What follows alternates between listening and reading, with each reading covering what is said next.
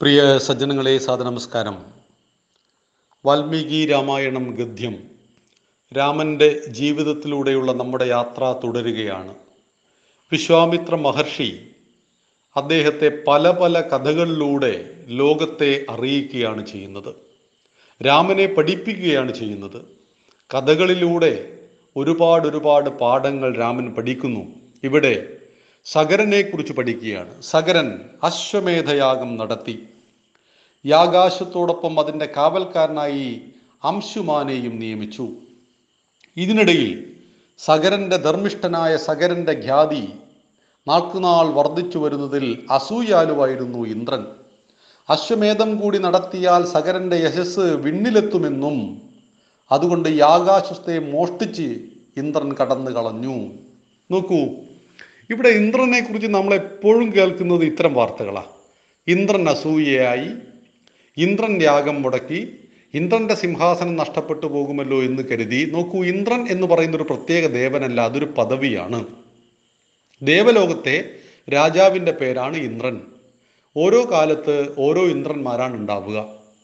അപ്പൊ ഈ ദേവേന്ദ്രന് എന്തിനാണ് ഈ അസൂയ എന്ന് തുടങ്ങുന്നത്? ഇവിടെയാണ് അധികാരത്തെക്കുറിച്ചുള്ള നമ്മുടെ കാഴ്ചപ്പാട് നമ്മൾ ഇന്ന് നമ്മുടെ രാഷ്ട്രീയ രംഗത്തൊന്ന് വീക്ഷിച്ചാൽ നമുക്ക് മനസ്സിലാവും. ചില പാർട്ടികളൊക്കെ പിളർന്ന് പിളർന്ന് നൂറുകണക്കിനായിട്ടും അവരധികാരത്തിന് വേണ്ടി തമ്മിൽ തല്ലുന്നത് നമ്മുടെ കേരളത്തിൽ തന്നെ നമുക്ക് കാണാം. മറ്റെവിടെയും പോകേണ്ട ആവശ്യമില്ല. എല്ലാ രാജനൈതിക രംഗത്തും അധികാരത്തിനു വേണ്ടിയുള്ള ഈ കിടമത്സരം കാണാം. അതുകൊണ്ട് എവിടുന്നെങ്കിലും തന്റെ അധികാരത്തിന് ഏതെങ്കിലും തരത്തിലുള്ള ഭീഷണി ഉണ്ടാകുന്നുണ്ടോ എന്ന് ഓരോ നേതാവും ചിന്തിച്ചുകൊണ്ടേയിരിക്കും. അങ്ങനെ ഒരാളെ വളർന്നു വരാൻ പല നേതാക്കന്മാരും അനുവദിക്കുകയുമില്ല. നമ്മുടെ രാഷ്ട്രീയത്തിന്റെ പ്രധാനപ്പെട്ട ഒരു അപജയമാണിത്. എല്ലാ രാഷ്ട്രീയത്തിനും ഇത് ബാധകമാണ് എന്നൊന്നും ഞാൻ പറഞ്ഞിട്ടില്ല. പടുവൃദ്ധന്മാരായ നേതാക്കന്മാരാണ് മിക്കവാറും പാർട്ടിയെ നയിക്കുന്നത്. അവർ നിരന്തരം പറഞ്ഞുകൊണ്ടിരിക്കും ഞങ്ങൾക്ക് നൂറാമത്തെ വയസ്സിൽ അധികാരം ഉണ്ടാവണം. ഞങ്ങൾക്ക് ശേഷം പ്രളയം എന്ന് പറയുന്ന ഈ ഭാവമുണ്ടായത് അധികാരത്തിനോടുള്ള ആർത്തിയാണ് അധികാരം നൽകുന്ന സുഖമാണ് അധികാരം നൽകുന്ന അന്തസ്സാണ്. ഒരു മന്ത്രി ചിലപ്പോൾ മൂന്നാം ക്ലാസ്സും ഗുസ്തിയായിരിക്കും. വായില വായ കൊണ്ട് തുറന്നാൽ പറയുന്ന വാക്കുകൾക്ക് യാതൊരു ശുദ്ധതയും ഉണ്ടാവില്ല. എങ്കിൽ കൂടി അദ്ദേഹം വഴിയിലൂടെ റോഡിലൂടെ കടന്നു പോകുമ്പോൾ നമ്മുടെ വാഹനം സൈഡാക്കിയേ പറ്റുള്ളൂ. അത് മന്ത്രിയാണ്. ഒരു ന്യായവാദം അവിടെ ബാധകമല്ല. മന്ത്രി കടന്നു പോയതിനു ശേഷം മാത്രമേ ചില ബ്ലോക്കാക്കിയ റോഡൊക്കെ തുറക്കാറുള്ളൂ. നമ്മുടെ നാട്ടിലൊക്കെ അനേകം വിവാദങ്ങൾ അതിന്റെ പേരിലൊക്കെ ഉണ്ടാകുന്നുണ്ട്. പക്ഷേ ഇതാണ് അധികാരം. ഇവർക്ക് അധികാരം നഷ്ടപ്പെടുമ്പോൾ പിന്നീട് യാതൊരു വിലയും ഉണ്ടാവില്ല. ഇത് മനസ്സിലാക്കണം. അതുകൊണ്ട് തന്നെ അധികാരം നഷ്ടപ്പെടുത്താതിരിക്കുവാൻ പലരും പരിശ്രമിക്കുന്ന കൂട്ടത്തിൽ ദേവേന്ദ്രനും എപ്പോഴും തന്റെ കസേരയിൽ ആരെങ്കിലും കണ്ണുവെക്കുന്നുണ്ടോ എന്ന് നോക്കും. ഇവിടെയാണ് പലരും ദേവേന്ദ്രന്റെ കസേരയെ നോക്കി നടക്കുന്ന അവസ്ഥ വരുന്നത്. മഹാബലിക്കൊക്കെ സംഭവിച്ചത് അതായിരുന്നു. ദേവലോകത്തിലെ ഇന്ദ്രന്റെ പദവി മനുഷ്യൻ ആഗ്രഹിക്കുന്നത് സംഘർഷത്തിന് കാരണമാകും. അങ്ങനെ ആഗ്രഹം മനുഷ്യന് പാടില്ല. അസുരന്മാർ ഇത് ആഗ്രഹിക്കുന്നതായിരുന്നു പലപ്പോഴും യുദ്ധത്തിന് കാരണമായിട്ടും വരുന്നത്. അങ്ങനെ ഈ യാഗത്തെ യാഗാശ്വത്തെ കുതിരയെ ഇന്ദ്രൻ മോഷ്ടിച്ചു കളഞ്ഞു. നമ്മുടെ അംശുമാൻ വളരെ നിരാശനായി സകരന്റെ കൊട്ടാരത്തിലെത്തി. വിവരമറിഞ്ഞ സകരൻ തന്റെ അറുപതിനായിരം പുത്രന്മാരെയും കുതിരയെ കണ്ടുപിടിക്കാൻ വേണ്ടി നിയോഗിച്ചു. അങ്ങനെ അറുപതിനായിരം മക്കൾ നാട് നീളലഞ്ഞു. പക്ഷേ കുതിരയെ കണ്ടെത്താൻ കഴിഞ്ഞില്ല. കാടും മേടുകളും കടന്നവർ പാതാള ലോകത്തെത്തി. അവിടെ തപസ്സമാധിയായ കപില മഹർഷിയുടെ ആശ്രമത്തിനു മുന്നിൽ ആകാശത്തെ കണ്ടെത്തി. ഇന്ദ്രൻ എന്ത് ചെയ്തു? ഈ ആകാശത്തെ കൊണ്ടുപോയിട്ട് നേരെ കപില മഹർഷിയുടെ ആശ്രമത്തിന്റെ മുന്നിൽ വെച്ചു. ഭൂമിയിൽ ഏകാഗ്രമായ ധ്യാനം അസാധ്യമായതിനാൽ പാതാള ലോകത്തെ ഈ നിശബ്ദ മേഖലയിൽ വന്നിരിക്കുകയായിരുന്നു കപില മുനി. ഈ പാതാള ലോകം എന്ന് കേൾക്കുമ്പോൾ നമുക്കൊരു മോശപ്പെട്ട ലോകമായിട്ടൊന്നും തോന്നരുത്. സുതലം ഇപ്പം മഹാബലിയെ അവിടുത്തെ ഉയർത്തുകയാണ് ചെയ്തത്. നമ്മൾ പാതാള ലോകമെന്ന് സാമാന്യ ജനത വിശ്വസിക്കുന്ന ഒരു ലോകം. ആ ലോകത്തും ധാരാളം ശാന്തി കിട്ടും. അവിടെ പലതരത്തിലുള്ള മഹർഷിമാരും തപസ് ചെയ്യും. ആ ലോകത്തിന് സുതലത്തിന് കാവൽ കിടക്കുന്നത് മഹാവിഷ്ണുവും കൂടിയാണ്. അവിടെ തപസ് ചെയ്യുന്ന കപില മഹർഷിയുടെ ആശ്രമത്തിന് മുന്നിൽ കുതിരയെ കണ്ടെത്തി. അവിടെ എന്തു ചെയ്തു? വല്ലാതെ ബഹളം കൂട്ടി ഈ അറുപതിനായിരം ആളുകൾ ഒന്നിച്ച് ബഹളം കൂട്ടി മുനിയെ അവഹേളിച്ചു. മുനിയുടെ മുന്നിൽ നിന്ന് ആകാശത്തെ വലിച്ചിഴച്ച് കൊണ്ടുപോയി. ഇതൊന്നും മുനി അറിയുന്നുണ്ടായിരുന്നില്ല. പക്ഷേ അനിയന്ത്രിതമായ ബഹളം വർദ്ധിച്ചതോടുകൂടി തപസ്സിരിക്കുന്ന മുനിയാണെന്ന പരിഗണന കൂടി നൽകാതെ നിരന്തരമായിട്ട് മുനിയെ അവഹേളിക്കുവാൻ പരിശ്രമിച്ചപ്പോൾ കണ്ണു തുറന്നു കപില മുനി. ആ കപില മഹർഷിയുടെ തൃക്കണ്ണിൽ നിന്ന് വന്ന അഗ്നിയിൽ എല്ലാവരും വെന്ത് വെണ്ണീരായിപ്പോയി. അതായത് തപസ്സിന്റെ ശക്തി ഇതാണ്. നമ്മുടെ മഹർഷിമാർ മനുഷ്യന്മാരാണ്. മനുഷ്യൻ തപസ് തപസ് ചെയ്ത് ദേവനും മേലെ എത്തുകയാണ് ചെയ്യുന്നത്. ഇത്തരം മനുഷ്യന്മാരെ ദേവന്മാരും ആരാധിക്കുന്നുണ്ട്. ഇപ്പം ദുർവാസാവ് മഹർഷിയെ മുഴുവൻ ദേവന്മാർക്കും ഭയാണ്. കാരണം അദ്ദേഹം ക്ഷിപ്രകോപിയും ക്ഷിപ്രപ്രസാദിയുമാണ്. വളരെ പെട്ടെന്ന് കോപിക്കും വളരെ പെട്ടെന്ന് ശാന്തനുമാകും. അങ്ങനെയാണ് അദ്ദേഹം ദേവന്മാരെയൊക്കെ ശപിച്ച് ജരാനര ബാധിച്ചു പോട്ടെ എന്നൊക്കെ ശപിച്ചത്. നമ്മുടെ ശിവരാത്രിയുടെ ഐതിഹ്യം നമുക്ക് പിന്നീട് വ്യക്തമാക്കാം. അപ്പോൾ തപസ് കൊണ്ട് അറിവിന്റെ പരമോന്നത പദവിയിലെത്തിയ ഋഷിവര്യന്മാരെ എല്ലാ ലോകവും ബഹുമാനിച്ചിരുന്നു. അതുപോലെ തന്നെ അവരെ ഉപദ്രവിച്ചാൽ അവർക്ക് കോപമുണ്ടായിരുന്നു. ആ കോപത്തിൽ പലരും വെന്തു വെണ്ണീരായിപ്പോയി മാസങ്ങൾ കടന്നുപോയി. കുതിരയെ തേടിപ്പോയ പുത്രന്മാരെ കുറിച്ച് ഒരറിവും കിട്ടാതെ ദുഃഖിതനായ മകനായ അംശുമാനോട് എങ്ങനെയെങ്കിലും അവരെ കണ്ടെത്തണമെന്ന് സഹരൻ ആവശ്യപ്പെട്ടു. മക്കളെക്കുറിച്ച് ഒരു വിവരവുമില്ല. ഒന്നും രണ്ടും മക്കളല്ല. അറുപതിനായിരം മക്കളാണ് ഒരൊറ്റ എണ്ണത്തിനെ കാണുന്നില്ല. അപ്പോ തന്റെ മകന്റെ മകനായ അംശുമാനോട് പറഞ്ഞു നീ എങ്ങനെയെങ്കിലും പോയിട്ട് അവരെ കണ്ടെത്തണം. അങ്ങനെ അംശുമാൻ എല്ലാ സ്ഥലത്തും തേടി തേടി അവസാനം കപില മഹർഷിയുടെ ആശ്രമത്തിലെത്തി. അവിടെ തന്റെ യാകാശത്തെ കണ്ടെത്തി. കുതിര അവിടെ കാണുന്നുണ്ട്. പക്ഷേ ഈ അറുപതിനായിരം തന്റെ സഹോദരങ്ങൾ എവിടെയാണ് എന്ന് കാണുന്നില്ല. വല്ലാതെ ടെൻഷനിലായി അംശുമാൻ.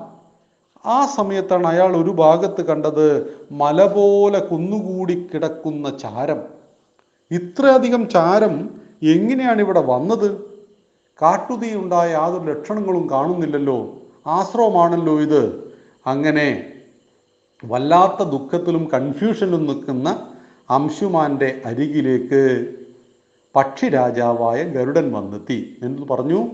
രാജകുമാര സംശയം വേണ്ട. ഇത് നിന്റെ സഹോദരങ്ങളുടെ ചാരമാണ്. അവർ കപില മഹർഷിയുടെ കോപാഗ്നിയിൽ വെന്തു ചാമ്പലായി മാറി. ഗരുഡൻ അറിയിച്ചു എന്റെ പിതൃക്കളുടെ ഉദകക്രിയ ചെയ്യണം. അടുത്തെവിടെയാണ് നദിയുള്ളത്? അംശുമാൻ ചോദിച്ചു നോക്കൂ. അവിടെയാണ് ബന്ധങ്ങളുടെ ശക്തി. മരിച്ചവർ മരിച്ചു പക്ഷേ ഇയാൾ പൊട്ടിക്കരയാനൊന്നും പോയില്ല. മരിച്ചാൽ ചെയ്യേണ്ട കർമ്മങ്ങളാണ് ചെയ്യേണ്ടത്. ഇവിടെ ഹിന്ദുക്കൾ മാതൃകയാക്കേണ്ട നമ്മൾ ഷോഡശ സംസ്കാരം പറഞ്ഞപ്പോൾ പഠിച്ചതാണ് ഈ കാര്യം. ഒരാൾ മരിച്ചാൽ മരണമൊരു യാഥാർത്ഥ്യമാണെന്ന സത്യത്തെ ഉൾക്കൊണ്ടുകൊണ്ട് മരിച്ചാൽ ചെയ്യേണ്ട കർമ്മങ്ങൾ അനുഷ്ഠിക്കുന്നതിന് പകരം ശവശരീരത്തിന്റെ മുകളിലേക്ക് വീണി കെട്ടിപ്പിടിച്ച് കരയുന്ന സ്വഭാവമൊക്കെ നമ്മുടെ അമ്മ പങ്ങന്മാർ അവസാനിപ്പിക്കണം. മരിച്ചാൽ ചെയ്യേണ്ട കർമ്മങ്ങളാണ് ചെയ്യേണ്ടത്. അതുകൊണ്ടാണ് തന്റെ സഹോദരങ്ങൾ മരിച്ചു എന്നറിയുന്ന ആ മാത്രയിൽ അംശുമാൻ ചോദിച്ചത് എവിടെയാണ് നദിയുള്ളത്?